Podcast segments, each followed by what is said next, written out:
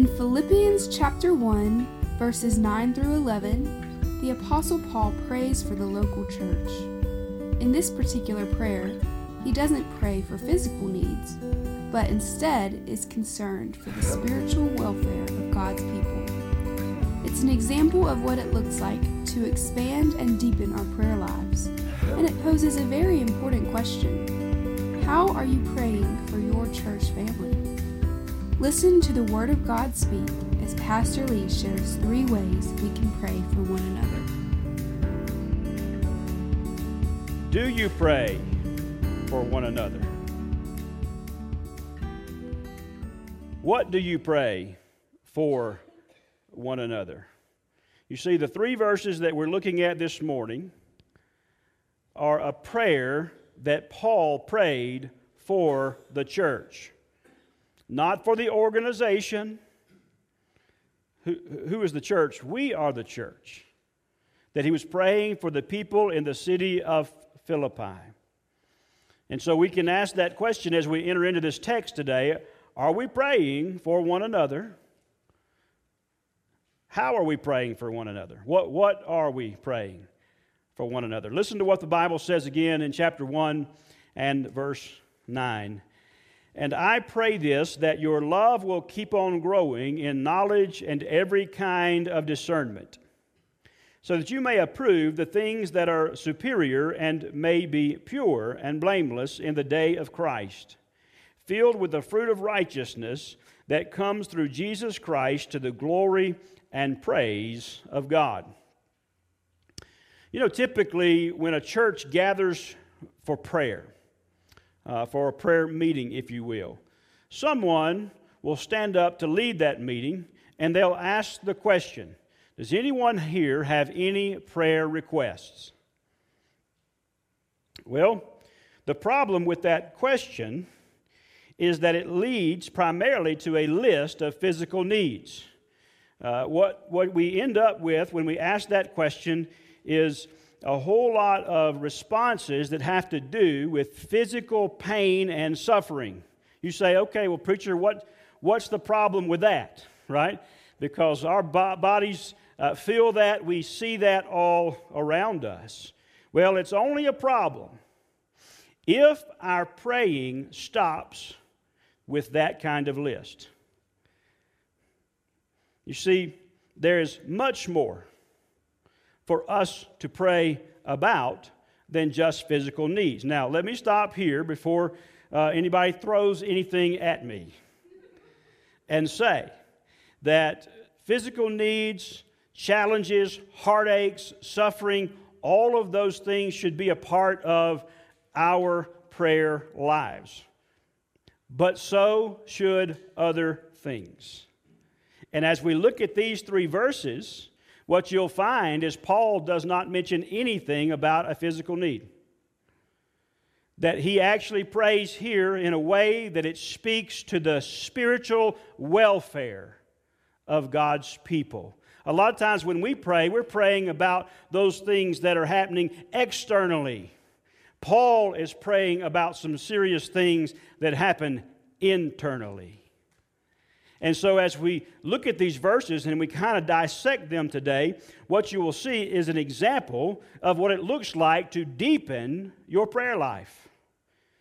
To, to have a prayer life that causes you to think more critically and more spiritually about what God is doing in the hearts and minds of His people. A, a prayer that is certainly an example of how we can pray for one another. Now, let's think a moment about what we've studied already. Paul has written a letter to this church 10 years later after planting the church. He identifies himself as a servant, and, uh, and he begins to tell them about how much he loves and appreciates the partnership that they had. Let me summarize it, kind of paraphrase what he says in the previous verses. He says to them, I'm thankful for you, I'm praying for you, I love you, and I can't wait to see you again. That's how he starts his letter to this church. And by saying those things, he really gives us an outline for what it looks like to have a gospel partnership. Gospel fellowship, intimate relationship. It, it speaks not only to how he feels about them from a distance, but what type of atmosphere is supposed to happen within the church. One that is full of gratitude, one that is full of prayer, love, and intimate relationships. Now, in verse 4, he says this Paul writes, always praying with joy for all of you in my, my, every prayer. Always praying with joy for all of you in my every prayer. So when we arrive at verse 9, we read a sample of what he is earnestly praying for those that he loves so much. You see that? He mentions in verse 4 that I'm praying for you always. In verse 9, he shares a little bit about what he is praying for those people that he loves so much. And so we're going to look today at, uh, at a list that Paul gives us. Only three things on the list, on the prayer list here. Uh, and it gives us ways, it shows us ways that we can pray for one another. The first one I want you to notice is in verse 9, and that is that we are to pray that we grow in our love. Pray that we grow in our love. It says in verse 9, and I pray this that your love will keep on growing in knowledge and every kind of discernment. So, the, the first request in this prayer is for love in the believer's life to be ever increasing. For love to continue to abound, some of your translations may use the term abound, for love to continue to abound in our lives more and more. Paul is praying for the believers in Philippi to never stop growing in their love. In other words, they had not arrived in their love, and nor have we. Someone once wrote it this way love never reaches a saturation point. You know what that means? That means that we can never love enough. You've ne- you, you don't ever get to the place where you check it off. We can never love enough. Love never reaches a saturation point. We can always love more. There is no limit to love. I remember when the girls were small, be tucking them into bed, saying prayers with them, and I would tell them, I would say, I love you. And they would say, I love you too, Daddy. And I would say, I love you more. And they would say, No, I, I love you more. And then I would say, I love you bigger than the whole world. And I'd do my hands just like that. Because as little children, they would recognize that to be a whole lot. But what Paul is saying here is that love, godly love, has no boundaries. It goes beyond the whole world. Agape love, which is what is written about here by the Apostle Paul, is specifically related to the self sacrificing love Jesus demonstrate on the, demonstrated on the cross when he bled and he died for the sins of the world. Now, I want you to stop and think about that for just a moment. The agape love that Paul is praying for these believers to have is specifically related to the self sacrificing love Jesus demonstrated on the cross when he bled and died for the sins of the whole world. When I say to you, Jesus loves you, I'm not talking about how he feels about you. I have no doubt that, that whatever he feels towards us is right and proper and good, don't you? When I say that Jesus loves you, I'm talking about the cross.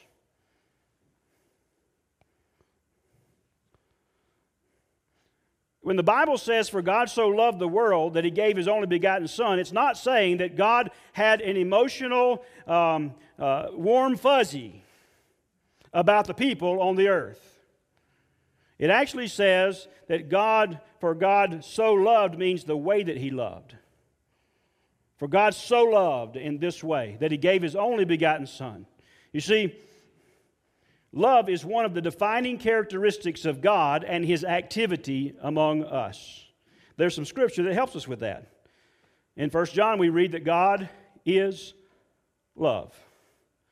In John 3:16 that we were just mentioning, for God so loved the world that he gave his one and only son that whoever would believe in him would not perish but have everlasting life. God demonstrates his love towards us in that while we were yet sinners, Christ died for us. We love him because he first loved us. Love is a defining characteristic of God and his activity among us. The love of God is a divine love. It's a, a, love that is personal, that is intentional, and sacrificial. It, it is the type of love that is to characterize our lives. That's why Paul's praying about it. It's the type of love that is to characterize our families, our churches, and our activity in a lost and dying world. It's a love that God has put in us as believers. Romans 5 5 says, This hope will not disappoint us because God's love has been poured out in our hearts through the Holy Spirit who was given to us. So when we think about it being a defining characteristic of our lives as well, we go back to the scriptures. The Bible says that God, that, that this, this is how that the world will know that we are his disciples if we have love one for another. In 1 Corinthians 13, which is the love chapter, the Bible simply says, uh, talking about love, but, but if you have not love, you've become a sounding brass or a clanging cymbal. It even goes so far to say this Paul says, But if I, I can do all these things, but if I have not love, I am nothing. The prayer here uh, takes it a step further. Paul is being very, very specific about how he's praying in reference to the love of God in the believers' lives. The prayer is also here uh, the, for uh, the prayer for ever increasing love is to be guided and directed by knowledge and discernment. Did you see that? Go back to verse 9. And this I pray that your love will keep on growing in knowledge and every kind of discernment. So the word knowledge here uh, is the word that gives us the idea of experiential knowledge. You know by experiencing. So, experiential knowledge of God and His Word. The word discernment refers to judgment, like making a good judgment call, or perception, or being able to make the right decision. So this speaks to uh, this speaks to the way that we are to practice love. Knowledge and discernment, uh, what Paul is saying here, are ethical and moral guardrails for how we are to love that teach us to love like Jesus. So, what does that mean? Well, one of the things that means is that uh, love, as taught in the Bible, is intelligent. It's intelligent because it's informed by God and it is demonstrated in the power of the Holy Spirit. Have you ever heard anybody say, Well, love will make you do stupid things? Some of you have. Or, love will make you crazy. Well, that really comes from a worldly idea of love. Paul is not saying anything like that. In fact, when we say things like, love will make you do stupid things or love will make you crazy, it's kind of a way of blaming love for making bad decisions. It's kind of what we're doing there. But the kind of love that Paul is praying for the believers to have is a kind of love that is informed by experience with God and the understanding of His Word. The reality is, Paul gives us a glimpse into that more uh, than what we've already read in 1 Corinthians 13, chapters 4 and 8. Uh, uh, I'm sorry, 1 Corinthians 13, verses 4 through 8. He describes love. He says, Love is patient. Love is kind. Love does not envy, is not boastful, is not arrogant, is not rude, is not self seeking. You see the guardrails? Is not irritable and does not keep a record of wrongs. Love finds no joy in unrighteousness, but rejoices in the truth. It bears all things, believes all things, hopes all things, endures all things. And then in verse 8, it says, Love never fails, or love never ends. That's what Paul is saying. He's praying for them, for their love to overflow and to abound and to grow within the context of knowing Jesus personally and living for Him faithfully. What a great prayer. I'd like for you to pray for me that way. And I'm sure you'd like for us to pray for you that way.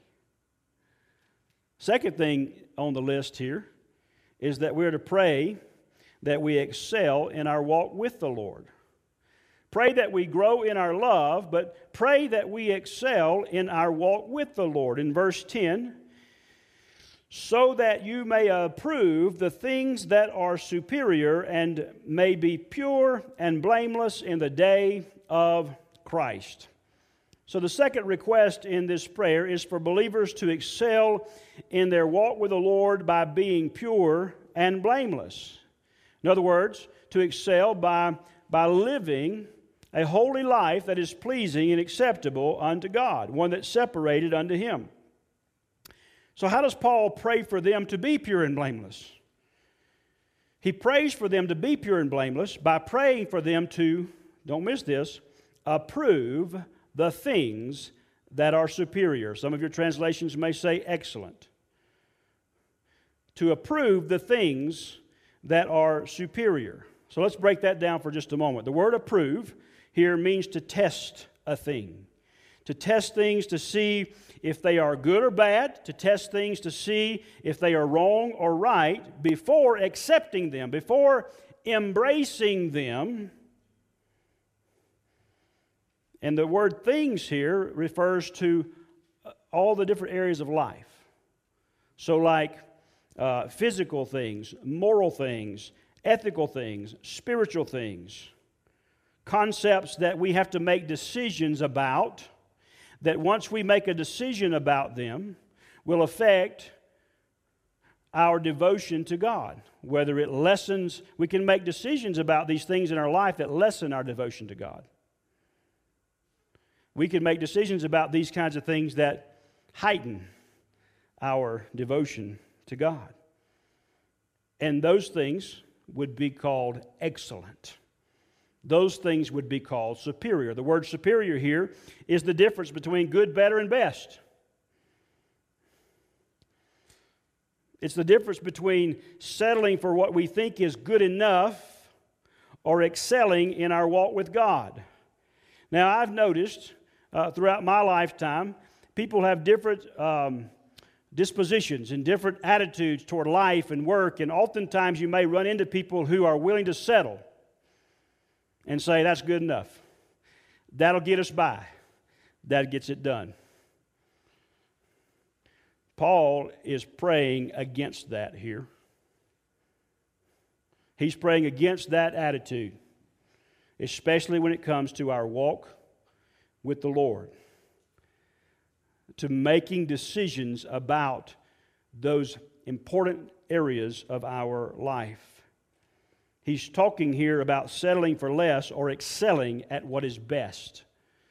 What is best for us is the superior things, the excellent things. That's what he is, is referencing here when it comes to making those decisions. So, to excel in our walk with the Lord is to not settle for the things that are mediocre, to not possess the attitude of doing just enough to get by, but to always embrace that which is best, that which is right, that which is moral, that which is ethical, that which is spiritual, pure, and holy.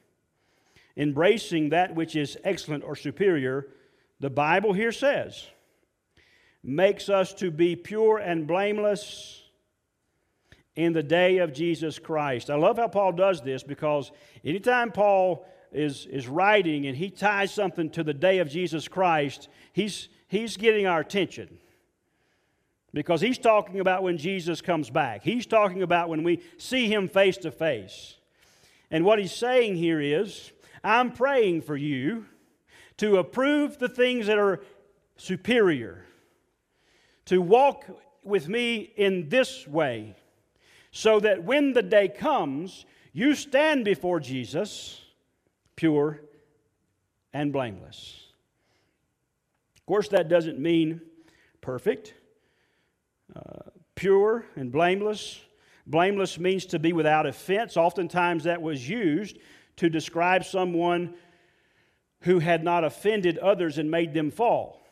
So, if you were offensive, you made others fall. And then, this idea of pure is a life that is unsoiled.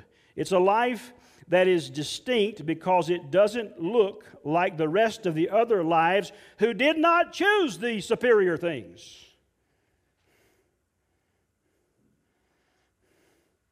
And so there's a lot in terms of love, and there's a, a lot in terms of our walk that Paul is, is tying here to the idea of discernment, knowledge, understanding, approving, embracing the things that are superior.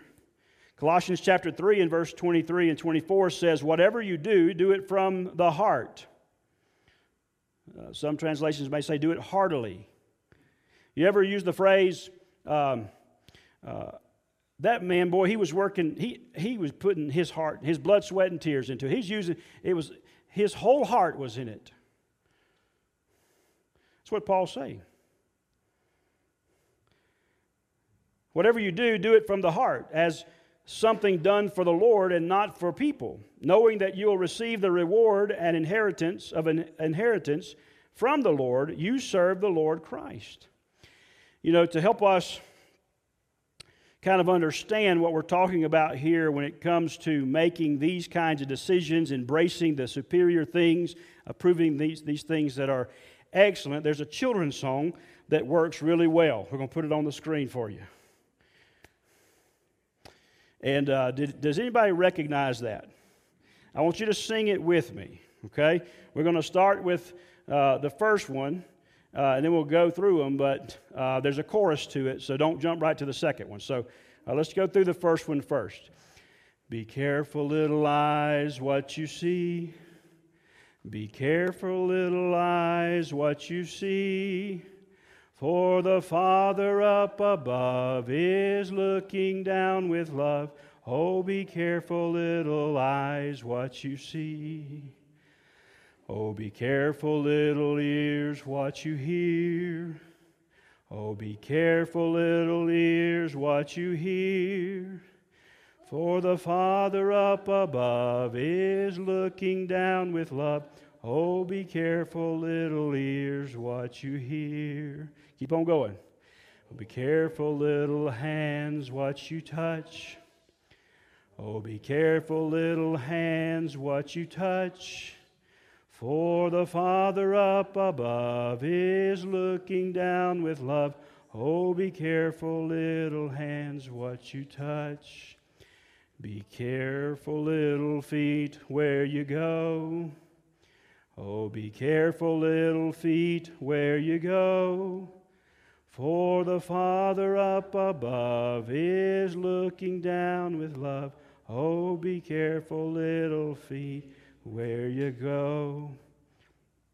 I pray that you will approve, that you will embrace those things about every area of your life that are superior so that you may excel in your walk with the Lord. Man, what a prayer this is.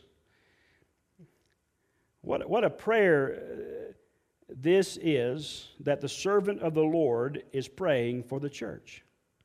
What a, in some ways, we might be able to say here and now, what, what a different kind of prayer this is than most of what we pray. We need, in our own lives, our families, and our churches, we need to abound in love. And we need to excel in our walk with the Lord. And the last thing I want you to see is that we are to pray that we are fruitful in our work for the Lord.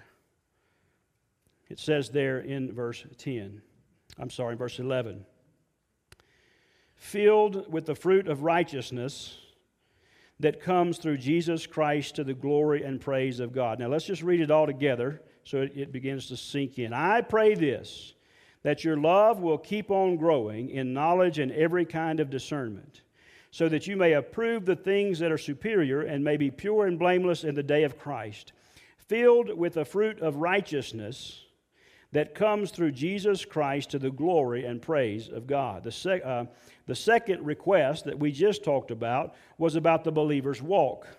This third request is about the believer's work. It's important for us to note the order in which we see these in the scripture because this is the order in which you see this throughout the Bible. It's the, listen, carefully, it's the quality of our walk with Jesus that determines the quality and the quantity of our work for Jesus. Walk before work.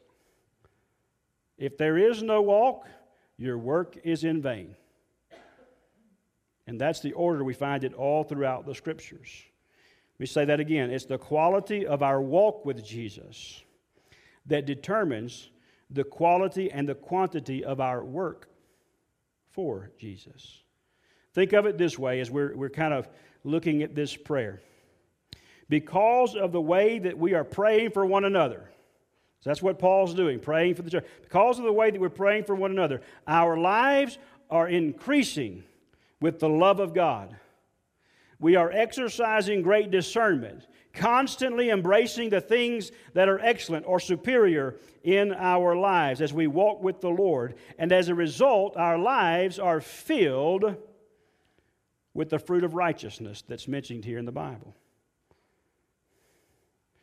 Now, I don't want you to, I don't want you to miss this point.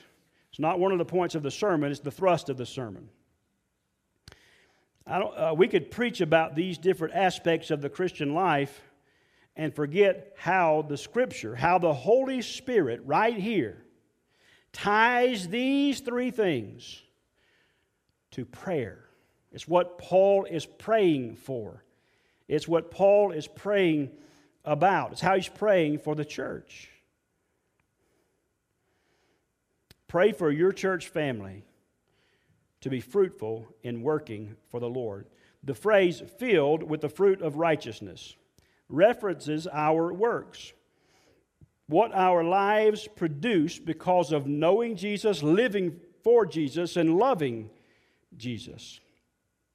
This, uh, th- these works that are being described here are morally pure and ethically right. They are righteous. Well, you know, the Bible says there's none righteous, no, not one. So, how can it be that our lives would be filled with the fruit of righteousness? Well, notice what it says filled with the fruit of righteousness that comes from Jesus Christ.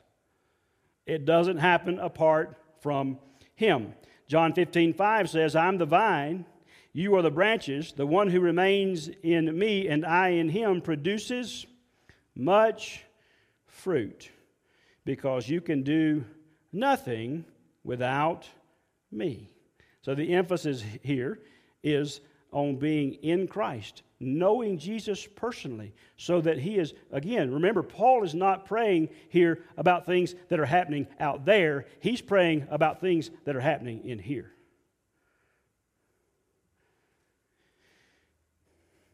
Well, if, if we're in Christ and he's producing the fruit of righteousness in our lives, what does that look like?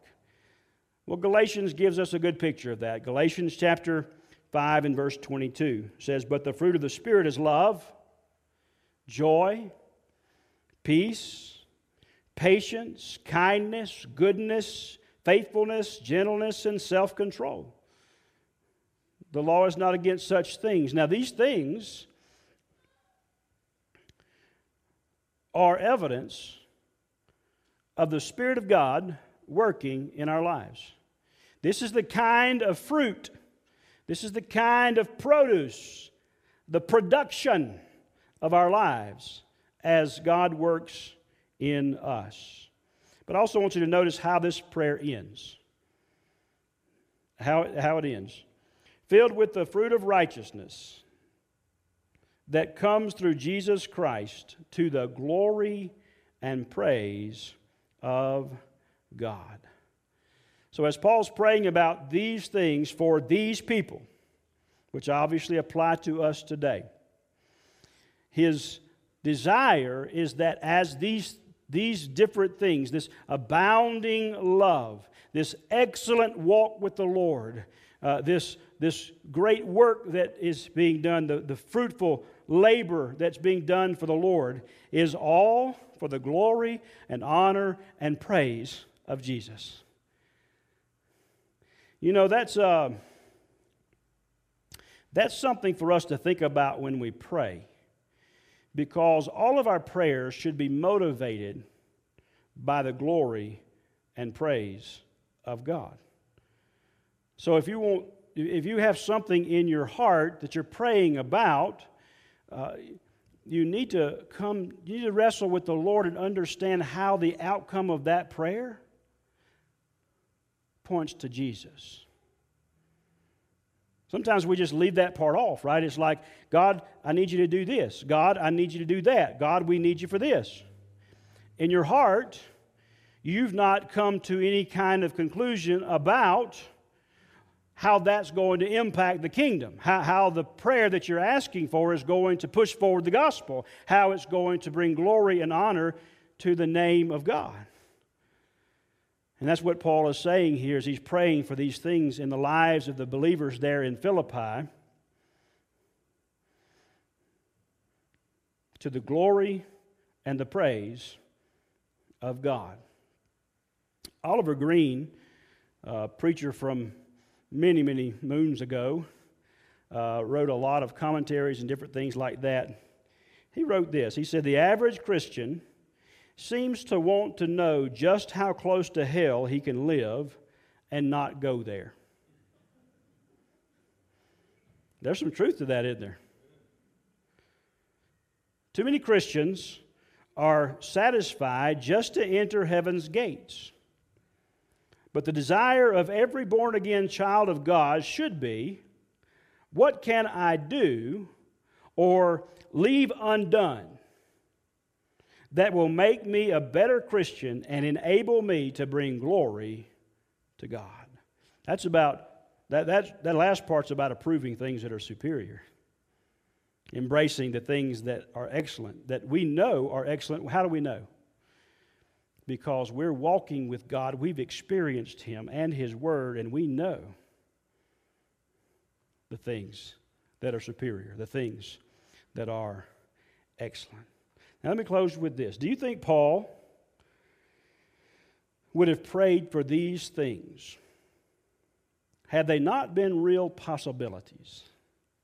Sometimes we hear these things and we think, well, I, I believe what, what I'm hearing, I see it in the Word, but I just don't really, I'm not sure how we can truly experience all this. How can we have these things in our lives? Well, I'll just say that the Holy Spirit inspired the Word of God.